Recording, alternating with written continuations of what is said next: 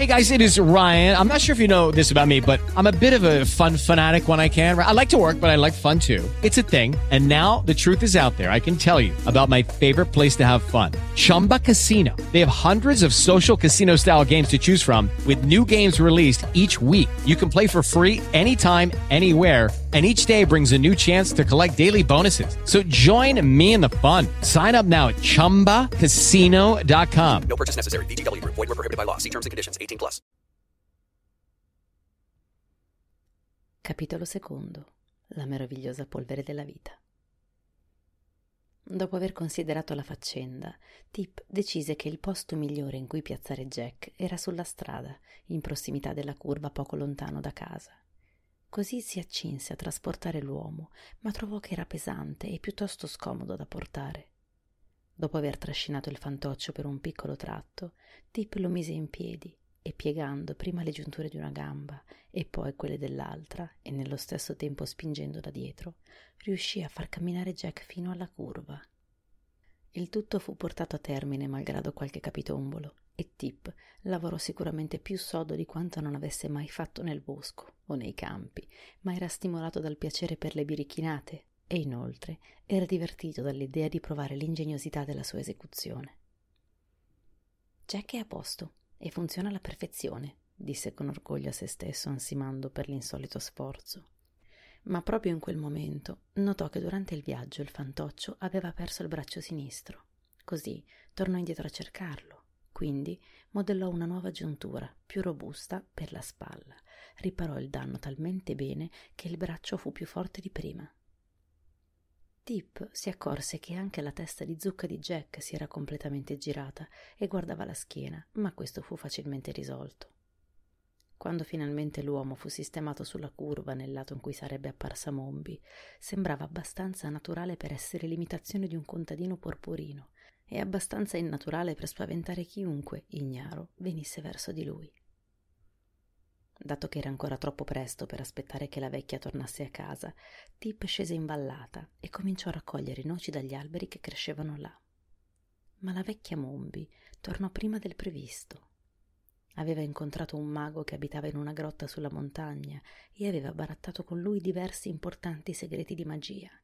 Così, essendosi assicurata tre nuove formule, quattro polveri magiche e una selezione di erba di straordinario potere ed efficacia, si affrettò zoppicando verso casa per provare le nuove stregonerie.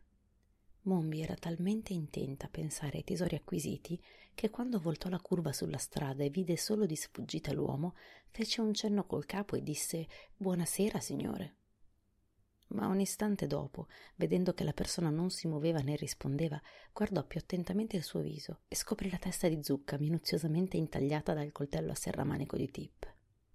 Eh, esclamò Mombi mettendo una specie di grugnito. Quel birbone di ragazzo ha fatto un altro dei suoi scherzi. Molto bene, molto bene. Gliele darò di santa ragione per aver cercato di spaventarmi in questo modo. Adirata alzò il bastone per mandare in frantumi la testa di zucca sogghignante del fantoccio, ma un pensiero improvvisamente l'arrestò e il bastone rimase immobile sollevato in aria. Ecco una buona occasione per provare la mia nuova polvere, disse con impazienza. E poi potrò dire se il mago mi ha onestamente venduto dei segreti o se mi ha furbescamente imbrogliato come io ho fatto con lui. Appoggiò a terra il cesto e iniziò a frugarci dentro in cerca di una delle polveri magiche che si era procurata. Mentre Mombi era impegnata nella ricerca, Tip tornò dalla passeggiata con le tasche piene di noci e vide la vecchia accanto al suo uomo e, a quanto pareva, non era per niente spaventata. In un primo momento rimase profondamente deluso, ma poi fu curioso di sapere che cosa aveva intenzione di fare Mombi. Così si nascose dietro una siepe, dove poteva vedere senza essere visto, e si preparò a osservare. Dopo un po' la donna tirò fuori dal cesto un vecchio macinino per il pepe, sulla cui etichetta sbiadita il mago aveva scritto in matita polvere della vita. Ah, eccola! esclamò con gioia. E ora vediamo quanto è efficace. Quel taccagno di un mago non me ne ha data molta, ma credo che sia sufficiente per due o tre volte. Tip fu molto sorpreso quando sentì questo discorso. Poi vide la vecchia Mombi alzare il braccio e cospargere con la polvere la testa di zucca del suo Jack, così come di solito si fa con le patate bollite. e la polvere scivolò sulla testa di Jack e si sparse sulla camicia rossa, sul panciotto rosa e sui calzoni color porpora che Tip gli aveva infilato, e un pizzico cadde anche sulle scarpe logore e rattoppate. Poi Mombi ripose il macinino nel cestino e alzò la mano sinistra e con il mignolo rivolto verso l'alto disse Weug. Quindi alzò la mano destra e con il pollice rivolto verso l'alto disse Teug. Poi alzò entrambe le mani con le dita aperte e gridò Peug. A quel punto Jack Testa di Zucca fece un passo indietro e con voce di rimprovero disse Non strillare così, pensi che sia sordo? La vecchia Mombi gli danzò intorno, delirante di gioia. È vivo! gridò. È vivo! È vivo! Poi gettò per aria il bastone e lo riprese mentre ricadeva si strinse in un abbraccio con entrambi le mani e cercò di fare un passo di danza mentre continuava a ripetere rapita È vivo, è vivo, è vivo. Ora potete ben immaginare come Tipo osservasse il tutto sbalordito. In un primo momento si era così spaventato che avrebbe voluto scappare via, ma le sue gambe tremavano talmente tanto che non ci riuscì.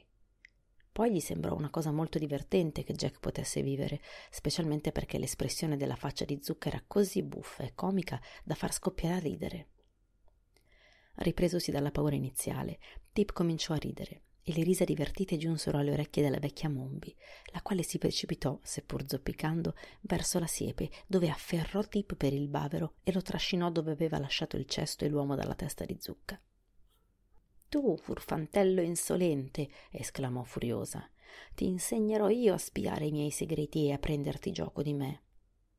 Non mi stavo prendendo gioco di te, protestò Tip. Stavo ridendo del vecchio testa di zucca. Guardalo, non è divertente? Spero che tu non stia facendo insinuazioni sul mio aspetto, disse Jack, ed era così divertente sentire la sua voce seria mentre la faccia manteneva un'espressione gioiosa che Tip scoppiò a ridere di nuovo.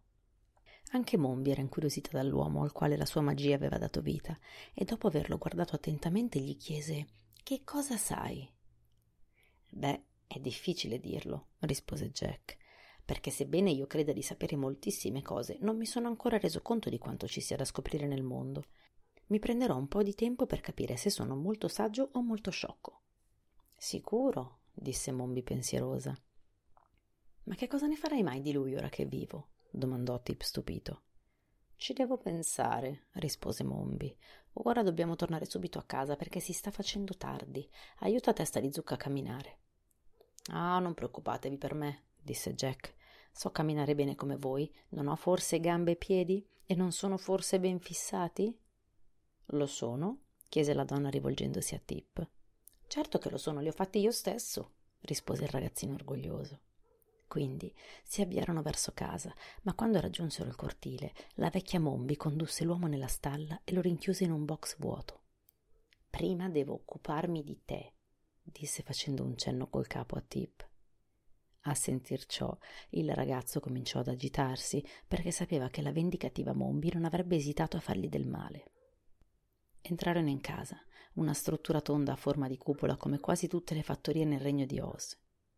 Mombi ordinò al ragazzo di accendere una candela, mentre lei riponeva il cesto in una credenza e appendeva il mantello a un piolo. Tip obbedì prontamente perché aveva paura di Mombi. Quando la candela fu accesa, Mombi gli ordinò di accendere il fuoco nel camino e mentre Tip era occupato in queste faccende, la vecchia consumò la sua cena. Quando il fuoco cominciò a scoppiettare, il ragazzo le si avvicinò e le chiese un pezzo di pane di formaggio, ma Mombi glielo negò. Ho fame, disse Tippi imbronciato. Non avrai fame per molto, rispose Mombi guardandolo in modo truce. Al ragazzo non piacque questo discorso perché suonava come una minaccia. Ma si ricordò che aveva in tasca delle noci, così ne ruppe alcune e le mangiò, mentre la donna si alzò, scosse le briciole dal grembiule e appese un piccolo bricco nero sopra il fuoco. Quindi vi versò dentro due parti uguali di latte e aceto, tirò fuori diversi pacchettini di erbe e polveri e iniziò ad aggiungere un pizzico di ciascuna qualità al contenuto del bricco. Di tanto in tanto si avvicinava alla candela e leggeva da un foglio di carta gialla la ricetta dell'intruglio che stava preparando. Tip la osservava e la sua paura cresceva. Per chi è? chiese. Per te? rispose Mombi con sguardo severo. Tip si agitò sulla sedia e fissò per un attimo il bricco che stava cominciando a ribollire. Poi guardò i lineamenti arcigni e cattivi della strega e desiderò essere in qualsiasi altro luogo che non fosse quella cucina buia e fumosa, dove solo le ombre prodotte sulle pareti dalla luce della candela bastavano di per sé a terrorizzare chiunque. Così passò un'ora, durante la quale il silenzio era rotto soltanto dal ribollire del bricco e dal crepitio delle fiamme. Alla fine Tip parlò nuovamente. Vuoi forse dire che devo bere quella roba? chiese accennando alla pentola. Sì, disse Mombi. Che cosa mi farà? chiese ancora Tip. Se è fatta a dovere, rispose Mombi, ti trasformerà in una statua di marmo. Tip gemette e si asciugò il sudore dalla fronte con la manica. Non voglio essere una statua di marmo, protestò. Non importa ciò che tu vuoi, io lo voglio, disse la vecchia guardandolo severamente. E che cosa ne farai poi di me? chiese Tip non avrai più nessuno che lavorerà per te. Oh, farò lavorare per me testa di zucca, rispose Mombi. Tip sospirò di nuovo. Perché non mi trasformi in una capra o in un gallo? chiese con ansia Tip. Non puoi far niente con una statua di marmo. Oh, certo che posso, rispose Mombi. La prossima primavera pianterò dei fiori in giardino e ti ci metterò in mezzo come ornamento. Mi domando perché non ci abbia pensato prima. Sei stata una seccatura per me in questi anni. Nell'udire il terribile discorso, Tip sentì gocce di sudore su tutto il corpo, ma rimase seduto senza muoversi, tremando e guardando preoccupato il bricco.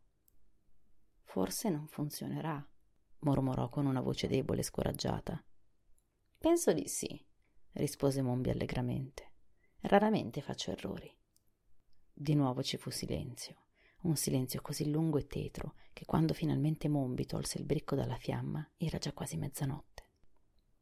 Non puoi berlo finché non è freddo, annunciò la vecchia strega che, nonostante la legge lo proibisse, praticava stregonerie.